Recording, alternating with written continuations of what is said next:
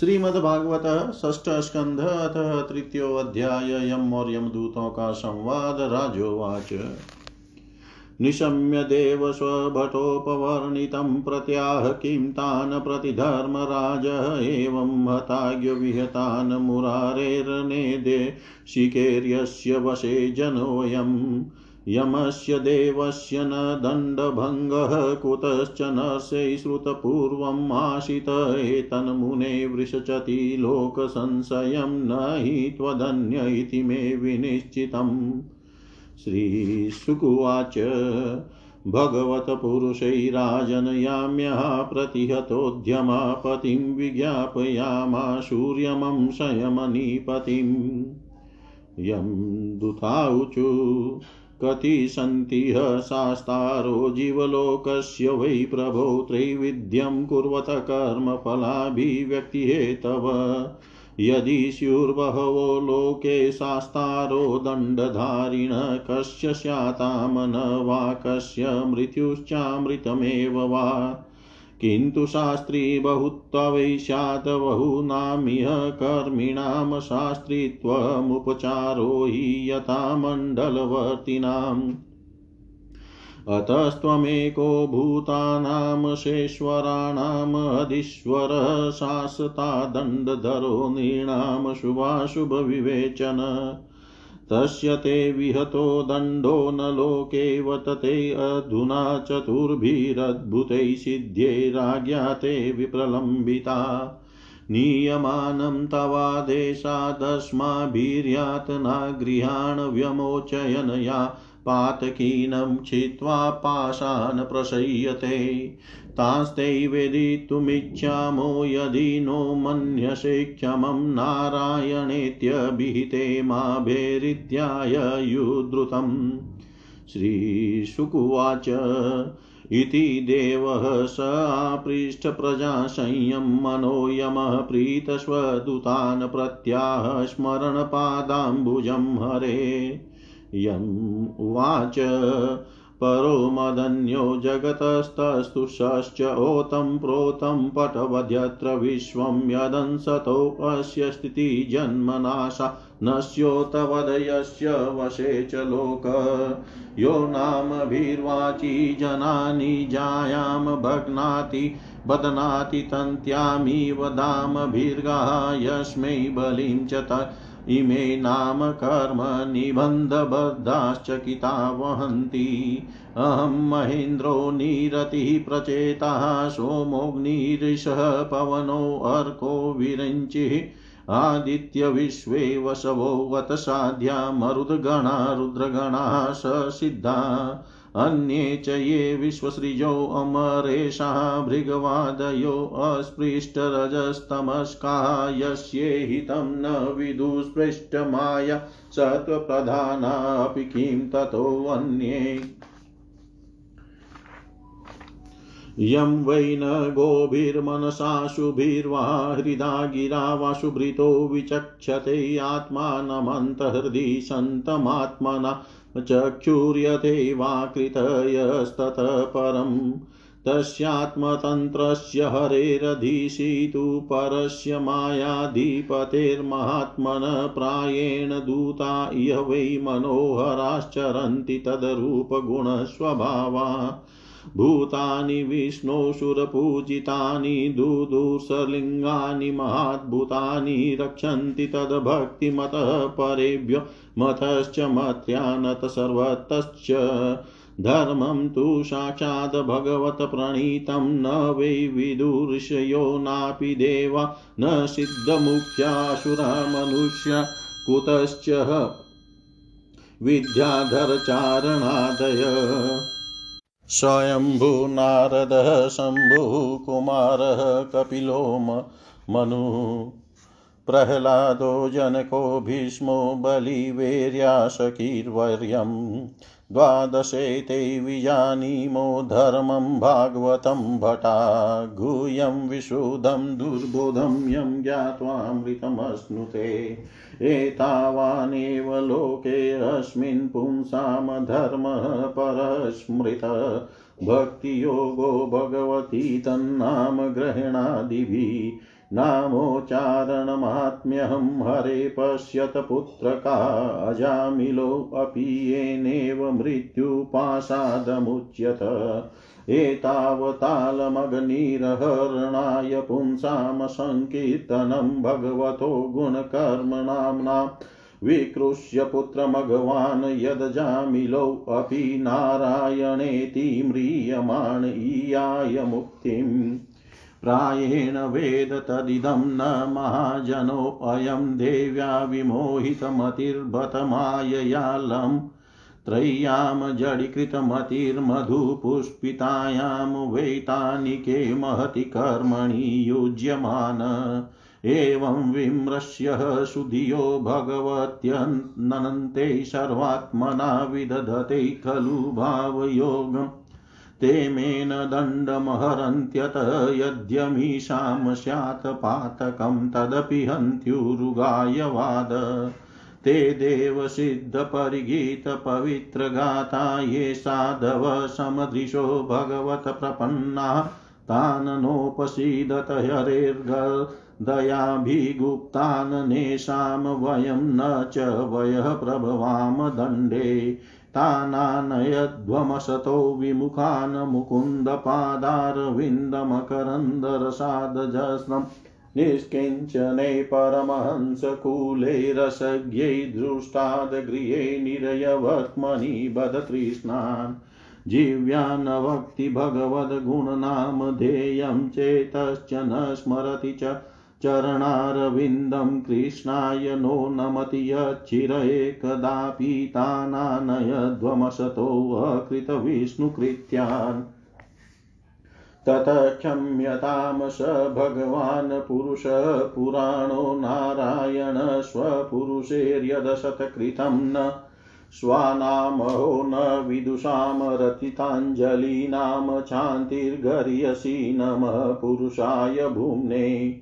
तस्मात् सङ्कीर्तनं विष्णो जगन्मङ्गलमहंसां महतामपि कौरव्यविदध्ये कान्तिकनिष्कृतिम् शृण्वतां, गृणीतां वीर्याण्युदामानि हरेर्मुः, यथा सुजातया भक्तया शुद्धयेनात्माव्रतादिभिः कृष्णाङ्घ्रिपद्ममधुलिन्न पुनर्विसृष्टं मायागुणेषु रमते वृजिना वहेषु अन्यस्तु कामहत आत्मरजः प्रमाष्टुहुम्येत कर्म यत एव रजः पुनः स्यात् ईतं स्वभर्तृगदितं भगवन्मयि संस्मृत्य विस्मितधियो यमकिङ्करास्ते नेवाच्युताश्रयजनं प्रतिशङ्कमाना द्रष्टुं च बिभ्यति तत्प्रभृति स्म राजन् इतिहासमीमं गुह्यं भगवान् कुम्भसम्भव कथयामास मलय आशिनो हरिमर्चयन्।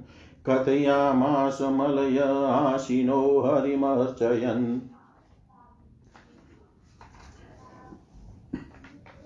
राजा परीक्षित ने पूछा, भगवान, देवाधिदेव धर्मराज के वश में सारे जीव हैं और भगवान के पार्षदों ने उन्हीं की आज्ञा भंग कर दी?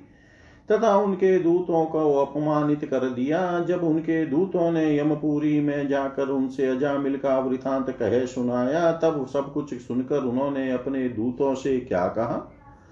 ऋषिवर, मैंने पहले यह बात कभी नहीं सुनी कि किसी ने किसी भी कारण से धर्मराज के शासन का उल्लंघन किया हो। भगवान इस विषय में लोग बहुत संदेह करेंगे और उसका निवारण आपके अतिरिक्त दूसरा कोई नहीं कर सकता। ऐसा मेरा निश्चय है।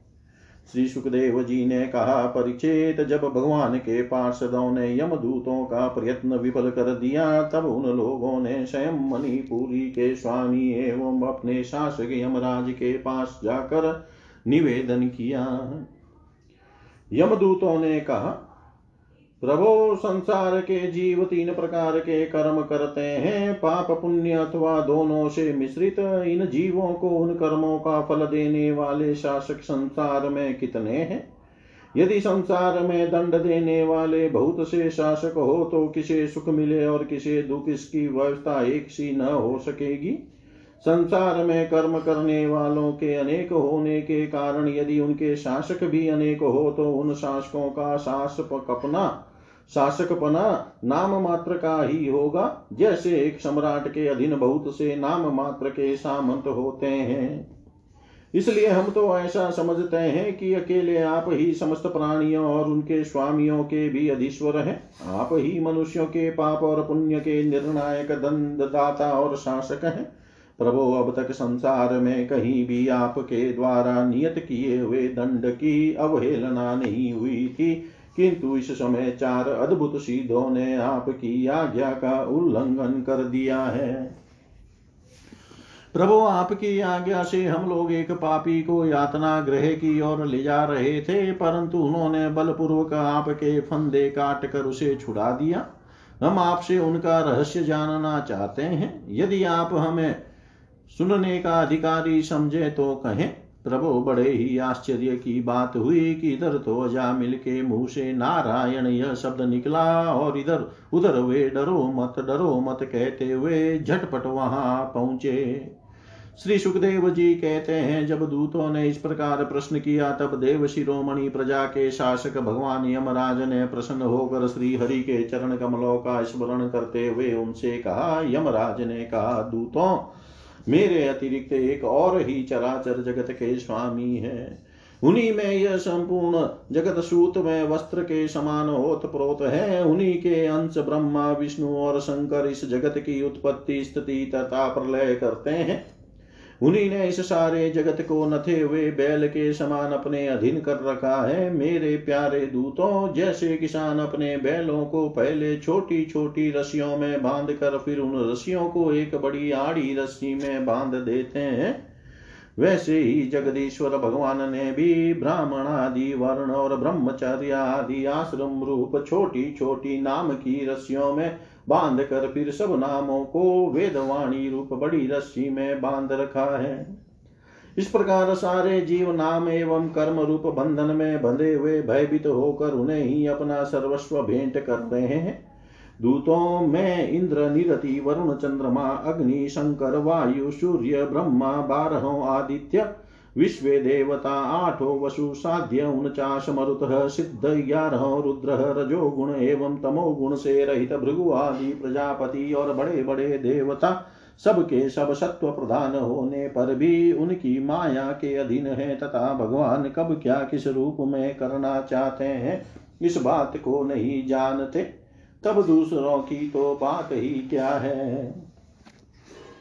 दूतों जिस प्रकार घटपट आदि रूपवान पदार्थ अपने प्रकाशक नेत्र को नहीं देख सकते, वैसे ही अंतकरण में अपने साक्षी रूप से स्थित परमात्मा को कोई भी प्राणी, इंद्रिय, मन, प्राण, हृदय या वाणी आदि किसी भी साधन के द्वारा नहीं जान सकता। वे प्रभु सबके स्वामी और स्वयं परम स्वतंत्र है। उन्हीं मायापति पुरुषोत्तम के दूत, उन्हीं के समान परम मनोहर रूप गुण और स्वभाव से संपन्न होकर इस लोक में प्राय विचरण किया करते हैं। विष्णु भगवान के सुर पूजित एवं परम अलौकिक पार्षदों का दर्शन बड़ा दुर्लभ है। वे भगवान के भक्त जनों को, उनके शत्रुओं से, मुझसे और अग्नि आदि सब विपत्तियों से सर्वथा सुरक्षित रखते हैं। स्वयं भगवान ने ही धर्म की मर्यादा का निर्माण किया है, उसे न तो ऋषि जानते हैं और न देवता या सिद्धगण ही। ऐसी स्थिति में मनुष्य विद्याधर, चारण और असुर आदि तो जान ही कैसे सकते हैं? भगवान के द्वारा निर्मित भागवत धर्म परम शुद्ध और अत्यंत गोपनीय है। उसे जानना बहुत ही कठिन है। जो उसे जान लेता है, वह भगवत स्वरूप को प्राप्त हो जाता है। दूतों भागवत धर्म का रहस्य हम बारह व्यक्ति ही जानते हैं। ब्रह्मा जी देवर्षि, नारद, भगवान, शंकर, सनत कुमार, कपिल देव स्वयं मनु, प्रहलाद, जनक भीष्म, पितामह, बलि, सुखदेव जी और मैं, धर्मराज। इस जगत में जीवों के लिए बस यही सबसे बड़ा कर्तव्य परम धर्म है कि वे नाम कीर्तन आदि उपायों से भगवान के चरणों में भक्ति भाव प्राप्त कर ले। प्रिय दूतों भगवान के नामोच्चारण की महिमा तो देखो। अजामिल जैसा पापी भी एक बार नामोच्चारण करने मात्र से मृत्यु पाश से छुटकारा पा गया।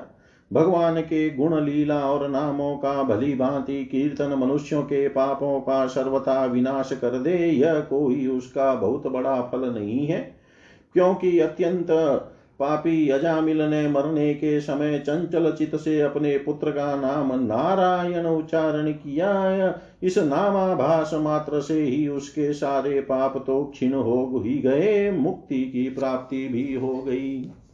बड़े बड़े विद्वानों की बुद्धि कभी भगवान की माया से मोहित हो जाती है। वे कर्मों के मीठे मीठे फलों का वर्णन करने वाली अर्थवाद रूपिणी वेदवाणी में ही मोहित हो जाते हैं और यज्ञ याग आदि बड़े बड़े कर्मों में संलग्न रहते हैं तथा इस सुगमति, सुगमाति सुगम भगवान नाम की महिमा को नहीं जानते। यह कितने खेद की बात है। प्रिय दूतों, बुद्धिमान पुरुष, ऐसा विचार कर भगवान अनंत में ही संपूर्ण अंतकरण से अपना भक्ति भाव स्थापित करते हैं। वे मेरे दंड के पात्र नहीं है। पहली बात तो यह है कि वे पाप करते ही नहीं, परंतु यदि कदाचित संयोग वश कोई पाप बन भी जाए तो उसे भगवान का गुणगान तत्काल नष्ट कर देता है। जो समदर्शी साधु भगवान को ही अपना साध्य और साधन दोनों समझकर उन पर निर्भर है बड़े बड़े देवता और सिद्ध उनके पवित्र चरित्रों का प्रेम से गान करते रहते हैं। मेरे दूतों भगवान की गदा उनकी सदा रक्षा करती रहती है। उनके पास तुम लोग कभी भूल कर भी मत फटकना उन्हें दंड देने की सामर्थ्य न हम में है और न साक्षात काल में ही। बड़े बड़े परमहंस दिव्य रस के लोभ से संपूर्ण जगत और शरीर आदि से भी अपनी अहंता ममता हटाकर अकिंचन होकर निरंतर भगवान मुकुंद के पादार विंद का मकरंद रस पान करते रहते हैं।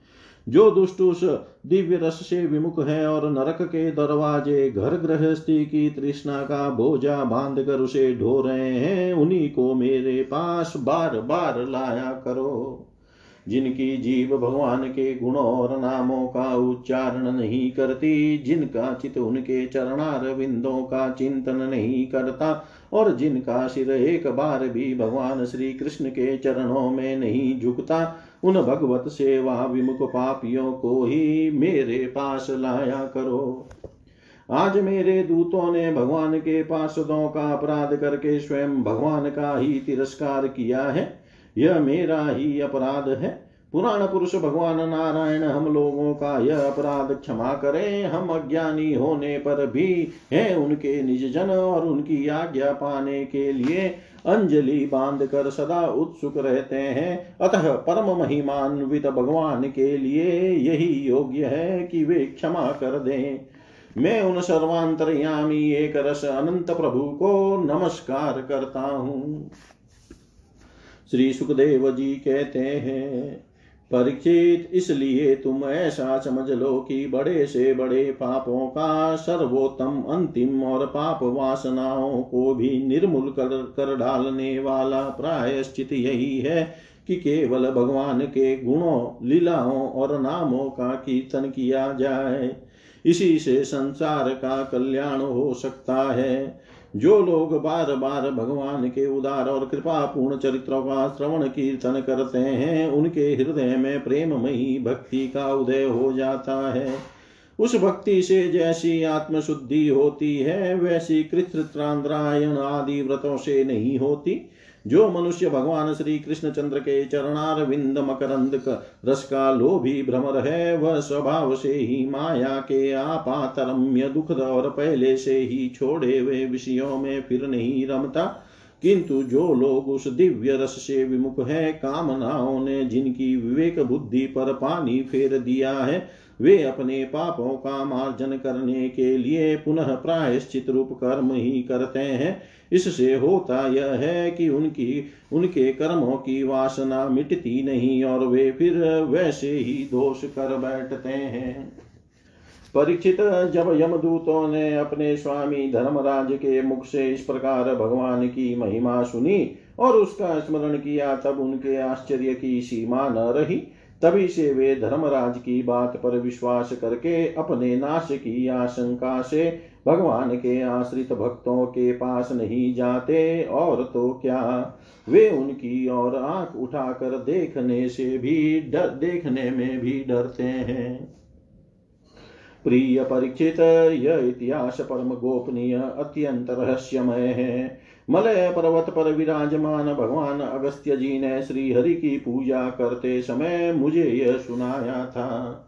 इति श्रीमद्भागवते महापुराणे पारमंस्यां संहितायां षष्ठस्कन्धे यमपुरुषसंवादे तृतीयोऽध्याय। सर्वं श्रीशां सदाशिवार्पणम् अस्तु। ॐ विष्णवे नमः, ॐ विष्णवे नमः, ॐ विष्णवे नमः। श्रीमद्भागवत षष्ठ स्कंद चतुर्थो दक्ष के द्वारा भगवान की स्तुति और भगवान का प्रादुर्भाव राजोवाच। देवासुरनृणां सर्गो नागानां मृगपक्षिणां सामासिकस्त्वया प्रोक्तो यस्तु स्वायम्भुवयन्तरे। तस्यैव व्यासमिच्छामि ज्ञातुं मे, ज्ञातुं ते भगवन् यथानुसर्गं यथाशक्त्या यया शक्तया ससर्ज भगवान् पर। श्रुत्वाच इति सम्प्रशनमाकर्ण्य राजशैर्बादरायणी प्रतिनन्द्य महायोगी जगादमुनिषत्तमा श्रीशुकुवाच, यदा प्रचेतसः पुत्रादश प्राचीनर्बहिष अन्तसमुद्रादुन्मग्ना ददृशुर्गां दुर्द्रुमे वृताम्। द्रुमेभ्यः क्रुध्यमानास्ते तदोदीपितमन्यव मुखतो वायुमग्निं च ससृजुस्तदिग्धक्षया ताभ्यां निर्दह्यमानास्तानुप्लभ्य कुरुद्वः राजोवाच महान् सोमो मन्युं प्रशमयन्निव माद्रुमेभ्यो महाभागादिनेभ्यो द्रोग्दुर्महरतः विवर्धयिष्वो यूयं प्रजानां पतय स्मृता। अहो प्रजापतिपतिर्भगवान् हरिरव्यय वनस्पतिनौषधिश्च ससर्जोऽर्जमिषं विभु। अनं चराणां चराय्यपदपादचारिणाम् हस्ताहस्तयुक्तानां द्विपदां च चतुष्पद। यूयं च वादिष्टा देवदेवेन चानघः प्रजासर्गाय हि कथं वृक्षान् निर्दग्धुर्महरत आतिष्ठतः सतां मार्गं कोपं यच्छत दीपितं। पित्रा पितामहेनापि जुष्टं वः प्रपितामहे। लोक तोकानां पितरौ बन्धुदृशः पक्ष्मस्त्रिया पतिपति प्रजानां भिक्षूणां गृह्यज्ञानां बुधसुहृत अन्तर्देहेषु भूतानामात्मा आस्ते हरिरीश्वर सर्वं तद्धि स्नयमिक्षध्वमेवं वस्तोषितो ह्यशो। यः समुत्पतितं देह आकाशन्मन्युन्मूल्बणम् आत्मजिज्ञासय सयायचेतस गुणानतिवर्तते। अलं दग्धैर्द्रुमेर्दिने किलानां शिवमस्तु वा वाक्यं येषा वर। कन्यापत्नीत्वे प्रतिगृह्यताम्। इत्यामन्त्रय वरारोहां कन्यामाप्सरसिं नृपः सोमो राजा ययो दत्त्वा ते धर्मेणोपयेमिरे। तेभ्यस्तस्यां समभवद्दक्षः प्राचेतसः किल यस्य प्रजाविसर्गेण लोका आपुरितास्त्रय। यथा ससर्ज भूतानि दक्षो दुहित्रिवत्सल। रेतसा मनसा चेव तन्ममावहित मनसेवासृजत पूर्वं प्रजापतिरिमः प्रजः देवासुरमनुष्यादीनभस्थलजलोकश तमब्रहीतमालोक्य प्रजासर्गं प्रजापतिः विन्द्यय पादानुपव्रजय सोऽचरदुष्करं तप तत्रागमशनं नाम तीर्थं पापहरं परमुपस्पर्श्यानुशवनम् तपसातोष यदहरिम् अस्तोषिद्धसङ्गूह्येन भवन्त भगवन्तमधोक्षजं तुभ्यं तदभिधास्यामि कस्यातुष्यद यतो हरि। प्रजापतिरुवाच नमः पराया विततथानुभूतये गुणत्रयाभासनिमित्तबन्धवे अदृष्टधामने गुणतत्त्वबुद्धिभिर्निवृतमानाय दधे स्वयंभुवे न यस्य सख्यं पुरुषो अवेति शक्युः सखा वसन संवंसतः पुरे अस्मिन् गुणो यथा गुणिनो व्यक्तदृष्टेस्तस्मै महेशाय नमस्करोमि। देहोऽसवो अक्षामा मनवो भूतमात्रानात्मानमन्यं च विदुः परं यतः सर्वं पुमान् वेदगुणाश्च तज्ञो न वेद सर्वज्ञमनन्तमीडे यदोपरामो मनसो नाम रूपरूपस्य दृष्टस्मृतिसम्प्रमोषात् य ईयते केवलया स्व संस्थया हंसाय तस्मै शुचि सद्मने नमः। मनीषिणो अन्तहृदि सन्निवेशितं स्वशक्तिर्भिर्नवभिश्च त्रिवृद्धभिवग्निं यथा दारुणी पाञ्चदश्यं मनीषया निष्कर्षन्ति गूढम् स वै ममाशेषविशेषमाया निषेधनिर्वाणसुखानुभूतिः स सर्वनामा, स च विश्वरूप, प्रसीदता मनिरुक्तात्मशक्ति यद्यनिरुक्तं वचसा निरूपितं धियाक्षभिर्वा मनसा वोत यस्य मा भूतस्वरूपं गुणरूपं हि तत्ततः स वै गुणापाय विसर्गलक्षण। यस्मिन् यतो येन च यस्य यस्मै यदयो यथा कुरुते कार्यते च परावरेषां परमं प्राक् प्रसिद्धं तद् ब्रह्म तदेतुरनन्यदेकम्। यचक्तयो वदतां वादिनां वे विवादसंवाद भुवौ भवन्ति कुर्वन्ति चेषां मुहुरात्ममोहं तस्मै नमो अनन्तगुणाय भुम्ने।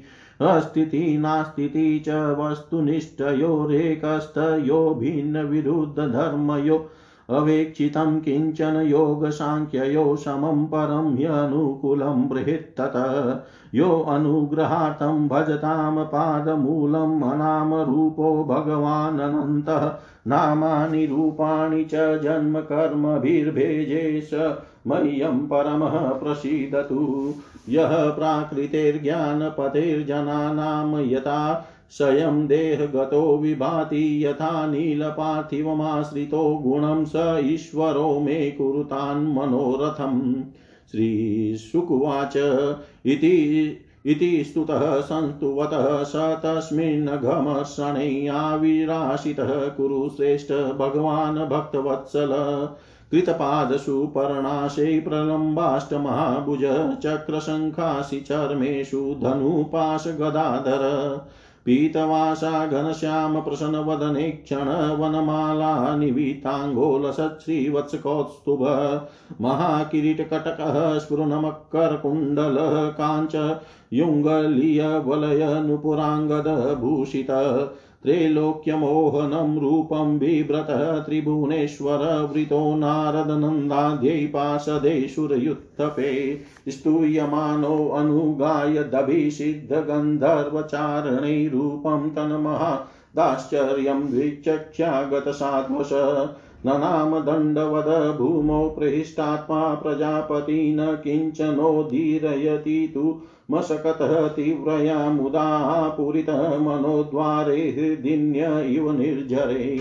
तं तथा वनतं भक्तं प्रजाकामं प्रजापतिं चितज्ञः सर्वभूतानामीदमाह जनार्दन। श्रीभगवानुवाच। प्राचेतस महाभागसंसिधस्तप्सा भवान् यच्छ्रद्धया मत्परया मयि भावं परं गत। प्रीतोऽहं ते प्रजानाथ यतै अस्योदप्रीणनं तपः। ममेश कामो भूतानां यद्भूयाशुर्विभूतय। ब्रह्मा भवो भवन्तश्च मनवो विबुधेश्वरा विभूतयो मम हेता। भूतानां भूतिहेतव तपो मे हृदयं ब्रह्मस्तनुर्विद्या क्रियाकृतियङ्गानि क्रतवो जाता धर्म आत्मा शवसुरा। अहमेवाशमेवाग्रे नान्यत् किञ्चान्तरं बहिः संज्ञानमात्रमव्यक्तं प्रसुप्तमिव विश्वत। मयनन्तगुणे अनन्ते गुणतो गुणविग्रह यदा आशित तत एवाद्य स्वयम्भूशम्भुदज स वै यदा महादेवो मम वीर्योपबृहितः मेनेऽखिलमिवात्मानमुद्यतः सर्गकर्मिण।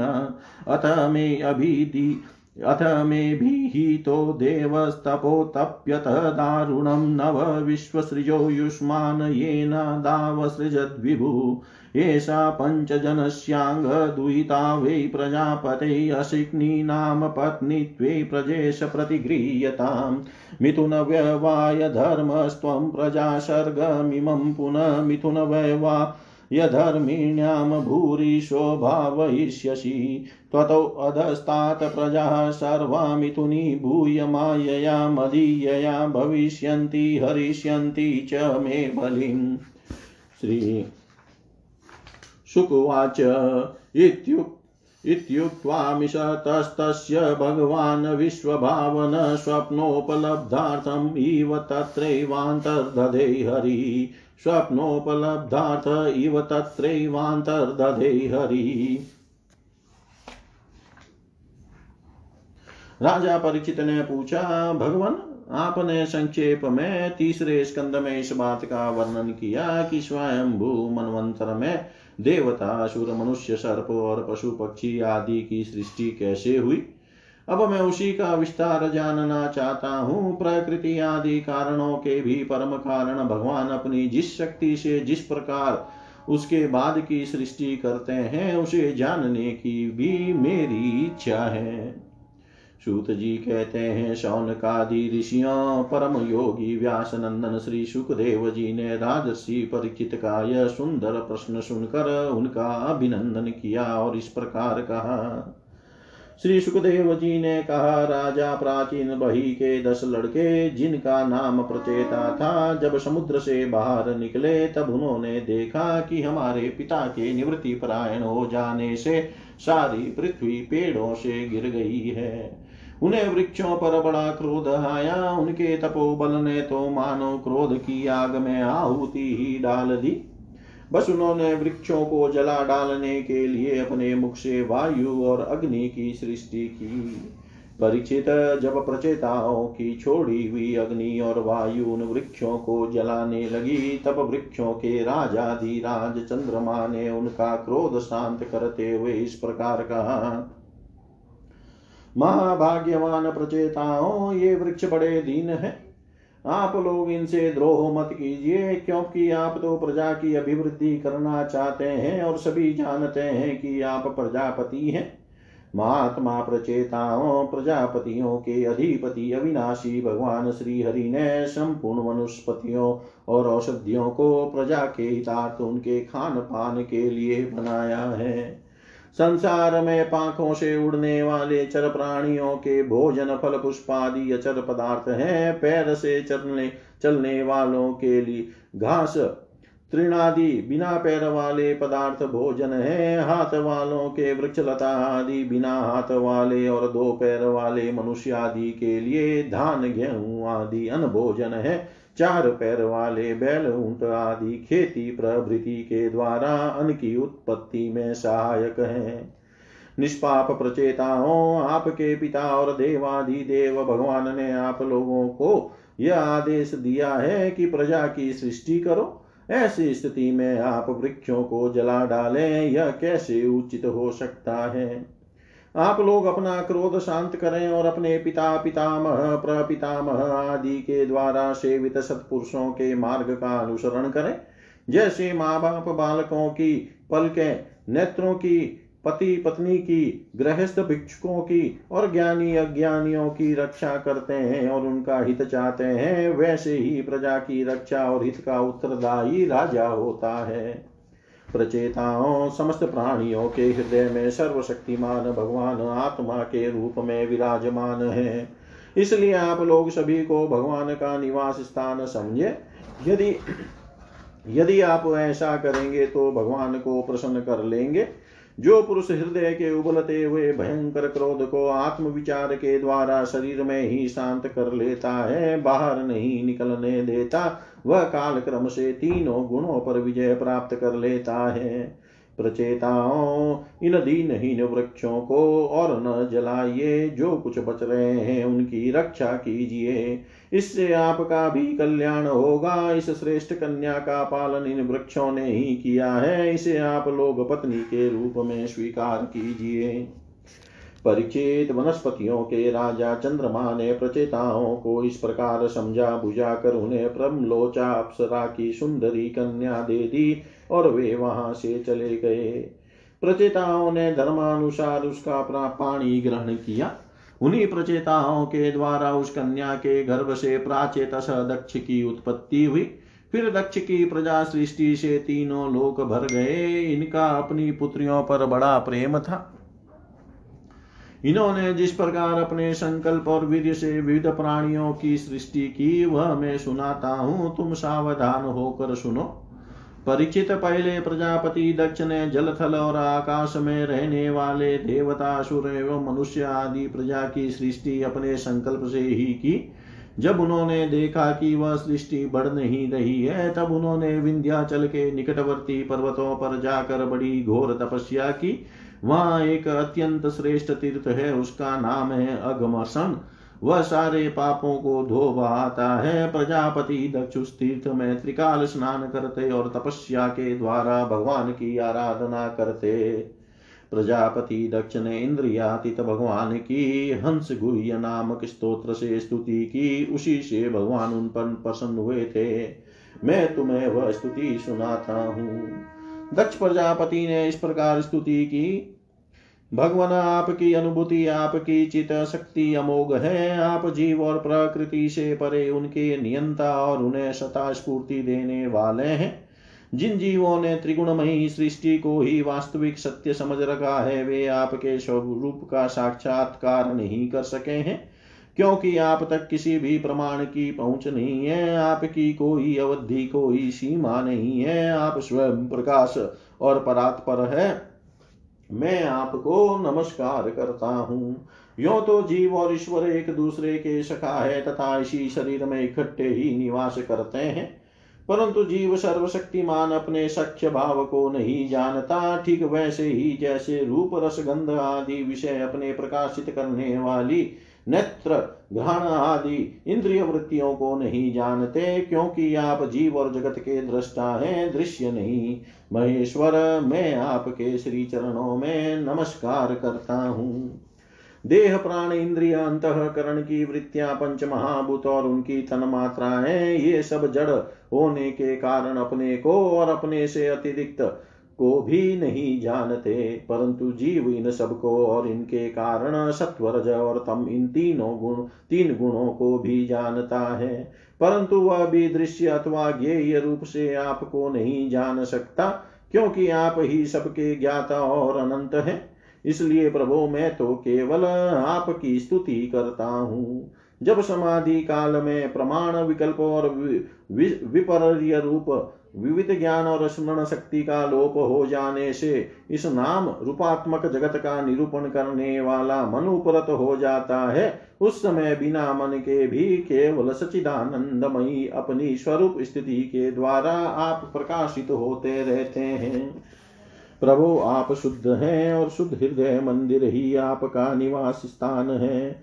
आपको मेरा नमस्कार है। जैसे याज्ञिक लोग काष्ट में छिपे हुए अग्नि को सामी धेनी नाम के पंद्रह मंत्रों के द्वारा प्रकट करते हैं। वैसे ही ज्ञानी पुरुष अपने सताइस शक्तियों के भीतर गुड़ भाव से छिपे हुए आपको अपनी शुद्ध बुद्धि के द्वारा हृदय में ही ढूंढ निकालते हैं। जगत में जितनी भिन्नताएँ देख पड़ती है, वे सब माया की ही है। माया का निषेध कर देने पर केवल परम सुख के साक्षात्कार स्वरूप आप ही अवशेष रहते हैं। परंतु जब विचार करने लगते हैं, तब आपके स्वरूप में माया की उपलब्धि निर्वचन नहीं हो सकता। अर्थात माया भी आप ही हैं, अतः सारे नाम और सारे रूप आपके ही हैं। प्रभो, आप मुझ पर प्रसन्न होइए, मुझे आत्म प्रसाद से पूर्ण कर दीजिए। प्रभो, जो कुछ वाणी से कहा जाता है अथवा जो कुछ मन बुद्धि और इंद्रियों से ग्रहण किया जाता है, वह आपका स्वरूप नहीं है, क्योंकि वह तो गुण रूप है और आप गुणों की उत्पत्ति और प्रलय के अधिष्ठान है। आप में केवल उनकी प्रतीति मात्र है। भगवान आप में ही यह सारा जगत स्थित है। आप से ही निकला है और आपने और किसी के सहारे नहीं, अपने आप से ही इसका निर्माण किया है। यह आपका ही है और आपके लिए ही है। इसके रूप में बनने वाले भी आप हैं और बनाने वाले भी आप ही हैं। बनने बनाने की विधि भी आप ही है। आप ही सबसे काम लेने वाले भी हैं। जब कार्य और कारण का भेद नहीं था, तब भी आप स्वयं सिद्ध स्वरूप से स्थित थे। इसी से आप सबके कारण भी हैं। सच्ची बात तो यह है कि आप जीव जगत के भेद और स्वगत भेद से सर्वता रहित एक अद्वितीय है। आप स्वयं ब्रह्म हैं, आप मुझ पर प्रसन्न हो। प्रभो, आपकी ही शक्तियाँ, वादी प्रतिवादियों के विवाद और संवाद एक मत एक मत्य का विषय होती है और उन्हें बार बार मोह में डाल दिया करती है। आप अनंत अप्राकृत कल्याण गुण गणों से युक्त एवं स्वयं अनंत है। मैं आपको नमस्कार करता हूँ। भगवान उपासक लोग कहते हैं कि हमारे प्रभु हस्तपाद आदि से युक्त साकार विग्रह है और सांख्यवादी कहते हैं कि भगवान हस्तपाद आदि विग्रह से रहित निराकार है। यद्यपि इस प्रकार वे एक ही वस्तु के दो परस्पर विरोधी धर्मों का वर्णन करते हैं, परंतु फिर भी उसमें विरोध नहीं है, क्योंकि दोनों एक ही परम वस्तु में स्थित है। बिना आधार के हाथ, पैर आदि का होना संभव नहीं, और निषेध की भी कोई न कोई अवधि होनी ही चाहिए। आप वही आधार और निषेध की अवधि है।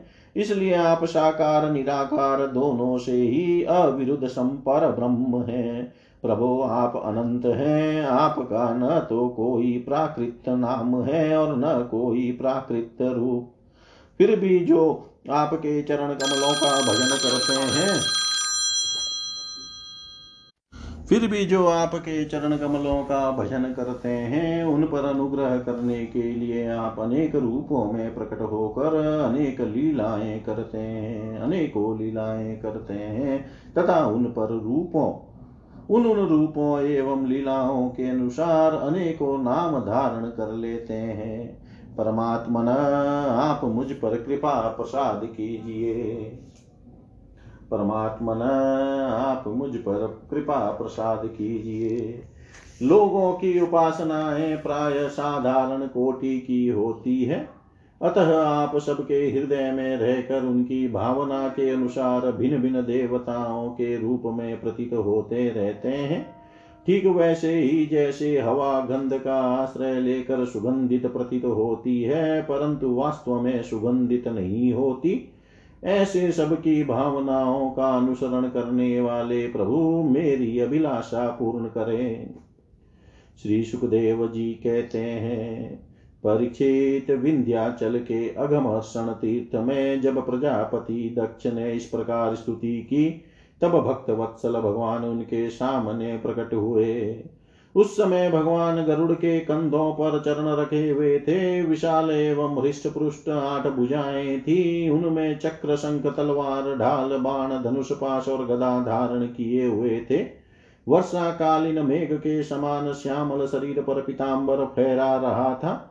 मुखमंडल प्रफुल्लित था। नेत्रों के, नेत्रों से प्रसाद की वर्षा हो रही थी। घुटनों तक वनमाला लटक रही थी। वक्ष स्थल पर सुनहरी रेखा श्रीवत्स चिन्ह और गले में कौस्तुभ मणि जगमगा रही थी। बहुमूल्य किरीट कंगन, मकराकृति, कुंडल, करधनी, अंगूठी कड़े नुपर और बाजू बंद अपने अपने स्थान पर सुशोभित थे।